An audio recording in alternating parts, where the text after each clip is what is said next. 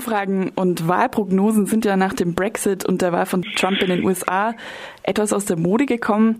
Jetzt wagen wir trotzdem mal eine Einschätzung. Was lässt sich denn zwei Tage vor der Parlamentswahl in den Niederlanden über den Ausgang dieser Wahlen sagen? Erstmal, wenn wir den Umfragen glauben, dann gibt es zunächst mal noch eine Entwicklung, die man im Ausland nicht unbedingt auf dem Schirm hat. Äh, es ist nicht gerade ein, Zweikampf so an der Spitze, sondern es ist eine dritte Partei dazugekommen die gerade ähm, nach den neuesten Umfragen von gestern so ungefähr gleich auffliegt mit der PFFA von Wilders. Das sind äh, die Christdemokraten. Die hat man äh, international eigentlich gar nicht auf der Rechnung gehabt. Äh, hier sieht man in den letzten Wochen, dass sie sich äh, ungefähr im Maß wie die Partei von Wilders abgenommen hat in den Umfragen die Christdemokraten, CDA heißt diese Partei äh, auf Niederländisch, dass die eben zugelegt haben mit einer entsprechenden äh, Profilierung für die doch eher konservativen oder nationalgesinnten äh, Wählerschichten.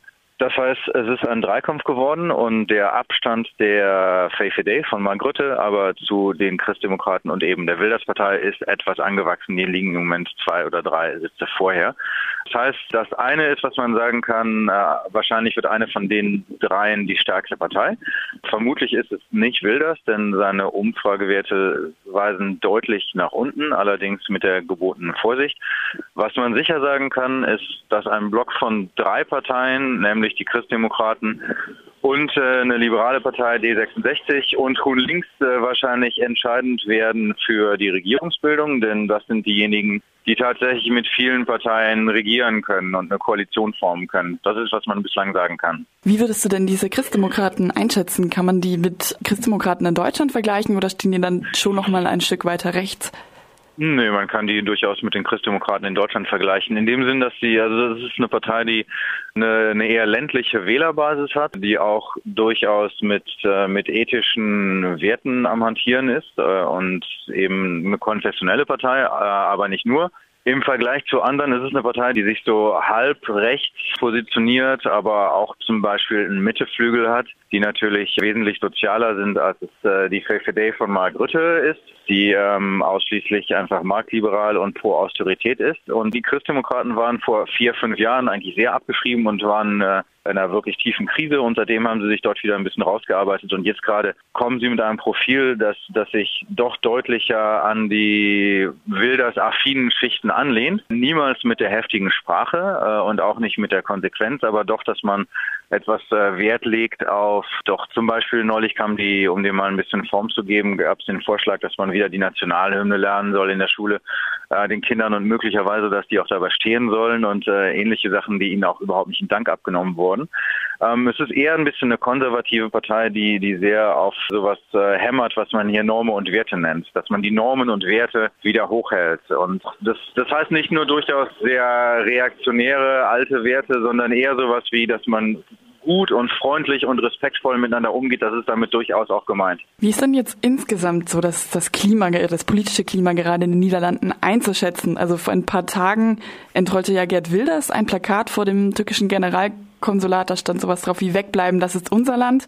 Und jetzt am Wochenende hat ja die Regierung in den Niederlanden zwei türkischen MinisterInnen die Einreise in die Niederlande eben zu Wahlkampfzwecken untersagt jetzt unabhängig davon, wie diese Wahl ausgeht, ob jetzt Wilders wirklich gewinnt oder sehr viele Stimmen bekommt, sind die Niederlande nicht schon längst sozusagen verwildert? Die Niederlande sind ganz sicher, haben ganz sicher eine Agenda angenommen, eine politische Agenda angenommen, die sehr beeinflusst ist von der PFF. Das würde ich allerdings weniger an der Geschichte mit der Türkei äh, aufhängen, denn die ist vielschichtiger. Die Wilders-Geschichte mit der Agenda, die sieht man zum Beispiel daran, dass äh, vor ungefähr einer Woche eine Debatte stattfand, eine Fernsehdebatte. Und dort waren alle großen Spitzenkandidaten, alle Spitzenkandidaten der großen Parteien, mit Ausnahme von Wilders, der, der diese Debatte abgesagt hatte. Und Wilders war eben nicht da, aber man hat gesehen, wie eigentlich sich die anderen Kandidaten, wie die agierten in einem politischen Rahmen, der durchaus von der PFF mitgeschaffen war dass man also sich mit Themen auseinandersetzte, die wirklich von der PFF mit auf die Agenda gebracht worden waren. Natürlich sind die Niederlande in dem Fall verwildert. Die Türkei-Geschichte ist allerdings ein bisschen differenzierter, denn äh, es ist nicht nur eine Art von Wildersräson, die man da nachvollzogen hat, sondern da gibt es auch sehr breite Zustimmung in eigentlich allen Parteien, dass die Minister hier nicht auftreten durften.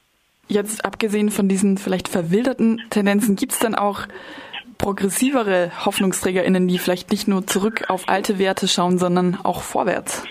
Ja, es gibt gerade den, den großen Hoffnungsträger äh, Jesse äh, Klaver, Jesaja Klaver, wie ihn äh, sehr biblisch irgendeine englische Zeitung, glaube ich, genannt hat. Das ist der Spitzenkandidat von GroenLinks und GroenLinks dürfte wahrscheinlich die stärkste progressive Partei werden, sind durchaus vergleichbar mit den deutschen Grünen, auch entsprechend äh, einem Diskurs, dass man lange doch eher situierte, gut situierte Leute mit einem sozialen oder linken Gewissen vertreten hat.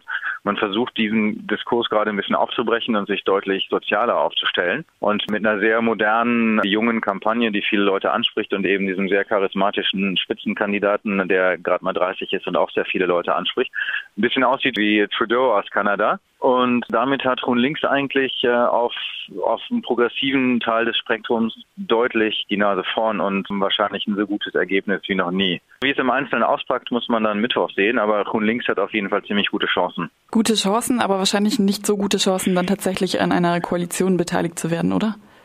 Ich würde einschätzen, dass Grün Links durchaus an einer Koalition beteiligt werden kann, weil sie sind immer noch für viele auch liberale Leute tatsächlich wählbar. Jetzt blicken wir nochmal von den kleinen Niederlanden dann auf Europa.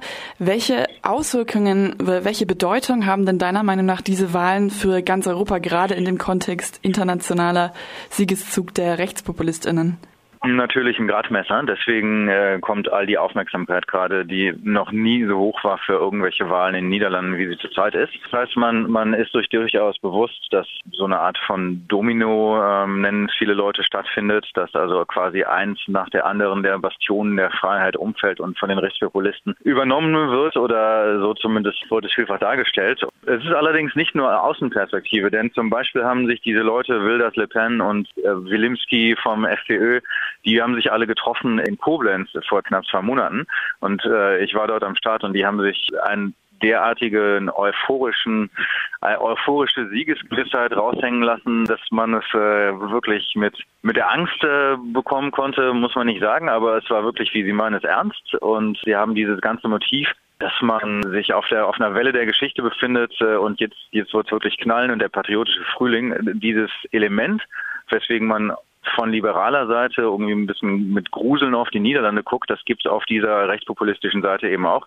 Und es ist ein gigantischer Enthusiasmus eigentlich, der dort herrscht und mit dem man auf diese Wahlen guckt. Das heißt, es ist Gradmesser natürlich komplett.